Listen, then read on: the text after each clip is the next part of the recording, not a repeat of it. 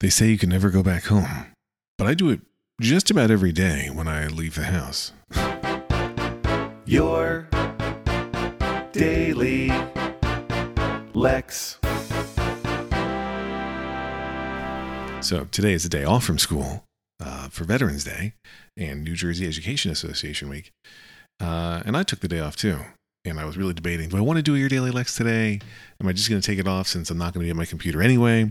And then my good friend and yours, Dan Morin, texted me to tell me that I'd be glad to know that your daily Lex is exactly the amount of time it takes him to drive home from to drive from his house to the shopping plaza. Uh, I love a good shopping plaza, and I am delighted to know that this podcast um, fully consumes Dan's drive to that shopping plaza. I assume it also is the drive home, unless the drive home is for some reason far shorter or longer. Uh, but so, you know, on the days when I drive uh, the older two kids to the bus, I've got this uh, these weird potential sequences of events. Often I'm the first car. I live in a cul-de-sac, so often I'm the first car at the stop sign where we wait for the bus, and the bus arrives, and then because other cars have now pulled in behind me who are also waiting with their kids for the bus to arrive. I have to basically, you know, pull a, a large U-turn uh, to turn around and get back towards my house. Uh, a car behind me will often just be heading to somewhere else. I don't know if it's work or a different kid's school or what, but like uh, one of the cars behind me will typically be going elsewhere.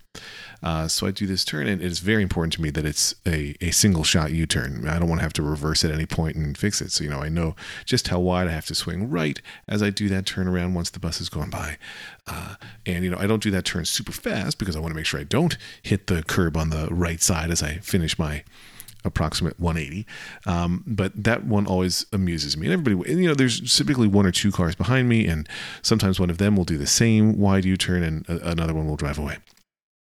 If I'm in the back of that line, though, uh, the joy is reversing back, uh, really past just two houses to my driveway. Uh, really, really, it's past one house, but it's to.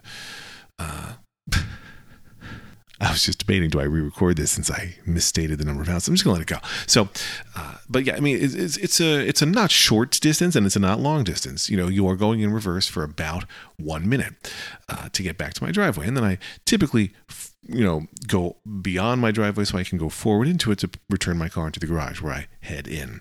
Um, reversing down the street is just always so funny. Um, some people struggle with reverse. Um, my driving instructor a thousand years ago when I was 16 was like, you have to just, maybe 15. I don't know how old I was when I was taking driving lessons. I guess 15 and a half to 16, somewhere in there. But so uh, his advice was always, you know, you turn the wheel in the direction you want the car to go. If it's in reverse, you turn the wheel in the direction you want the car to go. And that's always stuck with me. Of course, now I drive a car now that has a really great rear view camera. And I believe that rear view cameras are mandated by, in all new cars by sometime very soon, if not already. Um, but rear view camera quality can really vary. Mine is like a high def view of what's behind you. I think that's becoming more and more the standard. So I never have any anxiety when I'm driving uh, in reverse. There are other cars that sometimes do the same thing that will reverse back down the street to go towards their house. And this one is at the end of the cul-de-sac. It's a far drive. And it is a little amusing and a little terrifying to watch that person drive back down uh, in reverse towards their house because the car swings wildly left and right while they try to figure it out. Like they don't hit anything. And the worst case they're going to hit typically is going to be garbage cans or curbs. Uh, there are sometimes parked cars, but they're not getting like so close to parked cars that I, I, I would worry most of the time. Uh, they get extra cautious around those.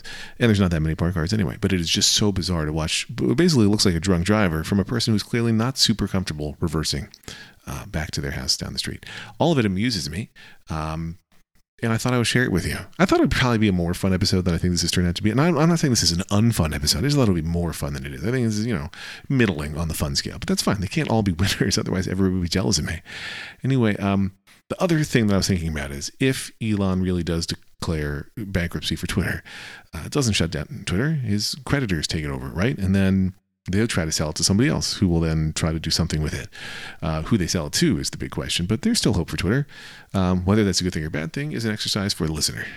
Happy weekend. Lex.